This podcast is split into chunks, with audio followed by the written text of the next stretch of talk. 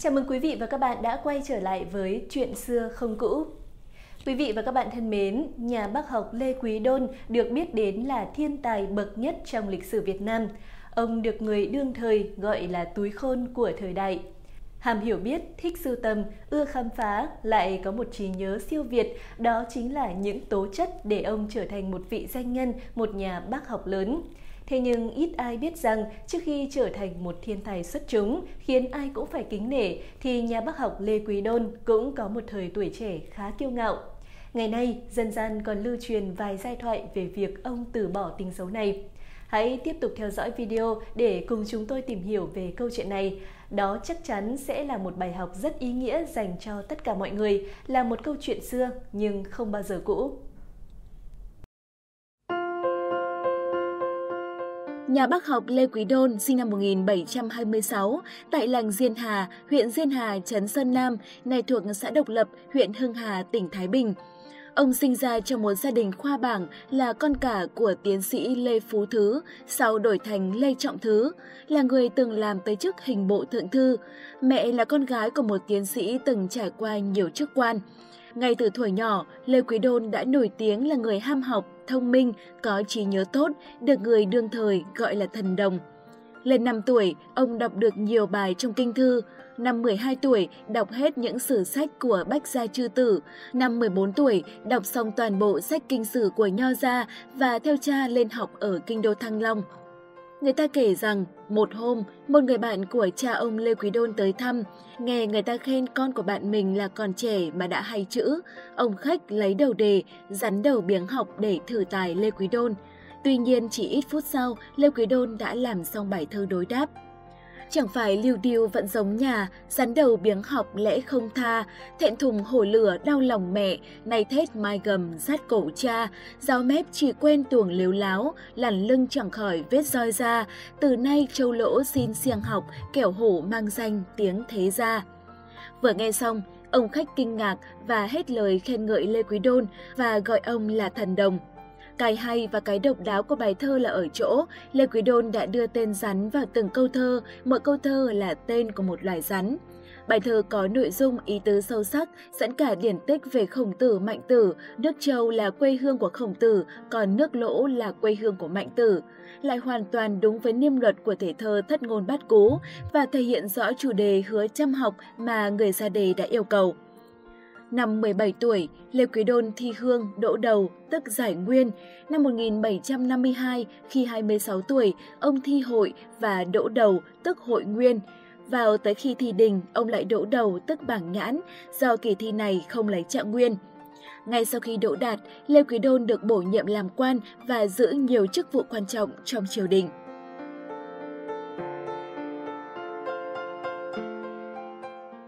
Tuổi còn trẻ, lại đỗ đầu cả ba kỳ thi, rồi làm quan to của triều đình, nên Lê Quý Đôn cũng có phần kiêu căng. Tuy nhiên, tính xấu này đã được thay đổi sau khi ông trải qua một vài sự việc. Có việc được ghi chép lại trong Đại Nam Liệt truyện, nhưng cũng có chuyện được chuyển khẩu trong dân gian. Bây giờ, Lê Quý Đôn tự tin là mình đã đọc hết sách của cả thiên hạ và ghi nhớ được hết. Vậy nên, ông bèn sai người làm tấm biển treo ngay trước ngõ vào nhà mình với hàng chữ thiên hạ nghi nhất tự lai vấn, có nghĩa là trong thiên hạ ai không hiểu chữ gì thì hãy tới mà hỏi. Khi thần phụ của ông là tiến sĩ Lê Phú Thứ qua đời, người quen đến đưa tang rất đông, trong đó có một cụ ông mà Lê Quý Đôn không biết.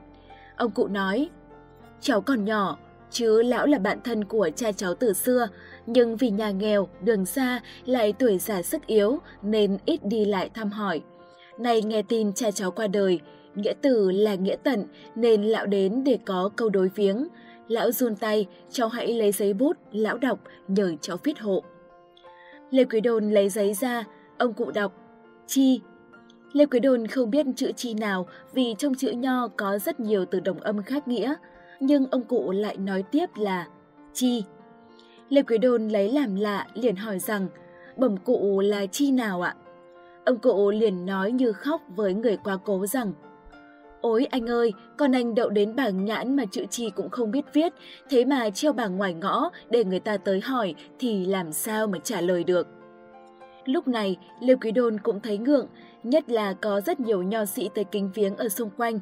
Rồi ông cụ liền đọc tiếp hai vế đối thật hay. Chi chi tam thập niên dư, xích huyện Hồng Châu quân thượng tại, tại tại sổ thiên lý ngoại, đảo hoa lưu thủy tử Hà Chỉ. Có nghĩa là, trải qua ba chục năm hơn, xích huyện Hồng Châu anh còn đó, xa xôi ngoài ngàn dặm đó, hoa trôi nước cuốn, bác về đâu. Câu đối quá hay và quá lạ khiến cho Lê Quý Đôn cùng những nho sĩ lấy làm kinh ngạc. Còn ông cụ thì cứ phủ phục trước linh cữu của người đã mất và nói rằng Ơi anh ơi, anh bỏ đi đâu để con anh đỗ tới bảng nhãn mà vẫn chưa biết chữ chi anh ơi. Lại xong, cụ già chống gậy ra về, dù Lê Quý Đôn mời mãi nhưng ông nhất định không nán lại. Đó là câu chuyện thứ nhất và cụ già bí ẩn kia là ai thì cũng không ai rõ. Một câu chuyện khác thì lại như thế này. Sau khi cha mất, Lê Quý Đôn thường hay lên chùa cầu siêu. Một lần ông đến thì nhà sư trong chùa mừng rỡ mà nói rằng Quan bảng tới chùa, may mắn làm sao, Bần Tăng có điều muốn nhờ quan chỉ giáo. Chỉ là đứa tiểu đồng của Bần Tăng nghe người nào đó đố chữ, về hỏi nhưng mà Bần Tăng nghĩ không ra, xin quan chỉ giáo cho. Thượng nghi bất thượng, hạ nhi bất hạ, thả nghi tại hạ, bất khả tại thượng. Có nghĩa là trên không thể trên, dưới không thể dưới, nhưng nên ở dưới, không thể ở trên. Lê Quý Đôn suy nghĩ mãi nhưng cũng không nghĩ ra được. Lúc này, Tiểu Đồng bỗng ở ngoài chạy vào và nói rằng cậu đã giải được rồi. Lê Quý Đôn hỏi thì Tiểu Đồng nói rằng đó là chữ nhất. Câu đầu, thượng nhi bất thượng là chữ thượng mà không có phần trên nên thành chữ nhất. Câu thứ hai, hạ nhi bất hạ là chữ hạ mà không có phần dưới nên cũng là chữ nhất. Câu thứ ba, thả nghi tại hạ là chữ thả và chữ nghi thì có chữ nhất ở phía dưới. Câu 4, bất khả tại thượng là chữ bất và chữ khả có chữ nhất ở phía trên. Lê Quý Đôn biết dụng ý người ra câu đố là lấy chữ nhất trong tấm biển, nhất tự lai vấn để chế nhạo mình. Ra về suy nghĩ về hai người mình đã gặp và những câu chuyện của họ, Lê Quý Đôn liền hiểu ra rằng thiên hạ còn lắm người tài giỏi, vậy mà không ai kiêu căng như mình. Sau đó, Lê Quý Đôn đã sai người cất tấm bảng kia đi. Từ đó ông bỏ tính kiêu ngạo của tuổi trẻ, chăm chú nghiên cứu, học hành, nhờ đó mà trở thành nhà bác học lớn trong lịch sử Việt Nam.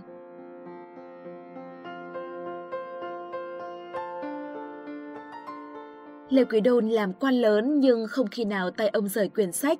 Cũng vì thế mà kiến thức của ông uyên thâm, hiểu biết sâu rộng, ngòi bút lại bay múa, để lại nhiều tác phẩm nổi tiếng cho đời. Lê Quý Đôn nổi tiếng là tác giả của nhiều tác phẩm khảo cứu về lịch sử, địa chí văn hóa Việt Nam. Về lịch sử địa lý, ông có tác phẩm Đại Việt Thông Sử, có tên gọi khác là Lê Triều Thông Sử, với 30 quyển ghi chép về hơn 100 năm của nhà Lê, bắt đầu từ Lê Thái Tổ tới Lê Cung Hoàng. Một số tập sách nổi tiếng khác của Lê Quý Đôn có thể kể tới như Phủ biên tạp lục có 6 quyển ghi chép về tình hình xã hội đàng trong từ thế kỷ 18 trở về trước – Vân đài loại ngữ có chín quyền là bách khoa thư đồ sộ nhất thời phong kiến với nhiều tri thức về triết học, khoa học, văn học, sắp xếp theo thứ tự, vũ trụ luận, địa lý, điển lệ, chế độ, văn nghệ, ngôn ngữ, văn tự, sản vật tự nhiên và xã hội. Ngoài ra, ông còn có nhiều sách bàn giảng về kinh truyện, sách khảo cứu về cổ thư, sách thơ văn, là mệnh quan triều đình, Lê Quý Đôn được đi nhiều, thấy nhiều và nghe nhiều, nhờ vậy mà chuyện gì ông cũng nắm rõ ngọn ngành. Ông từng được cử đi sang nhà Thanh rồi đi gặp sứ thần Triều Tiên và khiến họ phải tôn trọng, khen ngợi. Năm 1759, dưới triều vua Lê Hiển Tông, Lê Quý Đôn được cử đi sứ nhà Thanh để báo tang khi Thái Thượng Hoàng Lê Ý Tông qua đời khi sứ đoàn của ta đi qua các châu phủ của Trung Quốc đều bị gọi là di quan di mục, nghĩa là quan lại mọi dợ. Bất bình, Lê Quý Đôn đã viết thư cho Tổng đốc Quảng Châu để phản đối. Với uy tín của mình, cùng với lời văn chặt chẽ, đánh thép, triều đình Mãn Thanh buộc phải ra lệnh bỏ danh từ khinh miệt này và gọi sứ đoàn của nước ta là An Nam Cống Sứ. Trong thời gian đi sứ phương Bắc, ông mang theo một số tác phẩm của mình cho nhiều nho thần Trung Quốc xem. Họ rất thán phục. Đề đốc Quảng Tây là Chu Bội Liên, một học giả nổi tiếng thời Thanh đã nhận xét rằng nước tôi có nhiều nhân tài nhưng những người tài như sứ quân đây thì chỉ có một vài người. Có một câu chuyện tiếp sứ nhà Thanh rất nổi tiếng của Lê Quý Đôn như sau.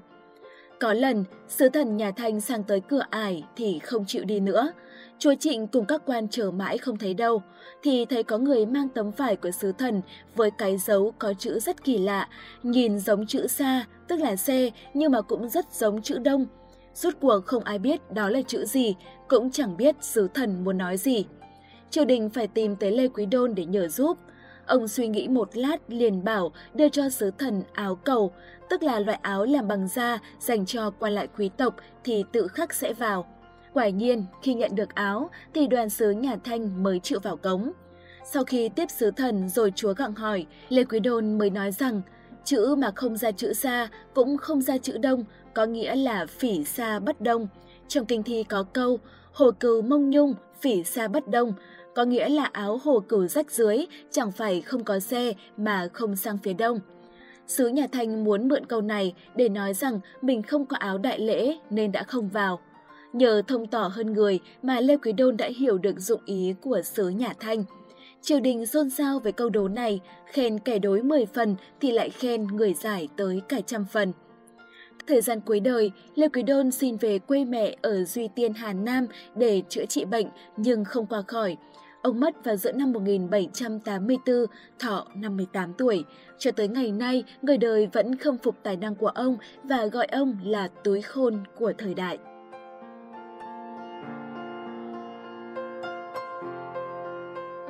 Thưa quý vị và các bạn, nhìn nhận thấy điểm mạnh của bản thân là điều tốt, nhưng nhận thấy rằng mình là người mạnh nhất lại là điều nguy hiểm, bởi như thế bạn sẽ thiếu đi mục tiêu để phấn đấu.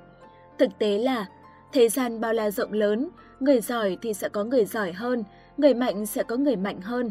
Kiến thức cũng là mênh mông và luôn biến đổi, vậy nên đừng chủ quan, sức mạnh của mình chỉ được duy trì khi mình không ngừng học hỏi thêm và trau dồi thêm.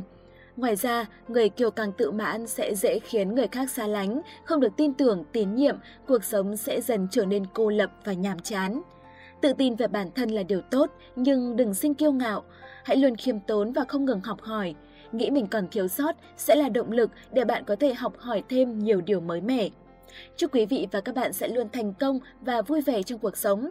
Nếu thấy nội dung video hay, thú vị và bổ ích, đừng quên like, share video và dành tặng kênh một lượt đăng ký để động viên chúng tôi nhé. Cảm ơn quý vị và các bạn rất nhiều. Xin chào và hẹn gặp lại.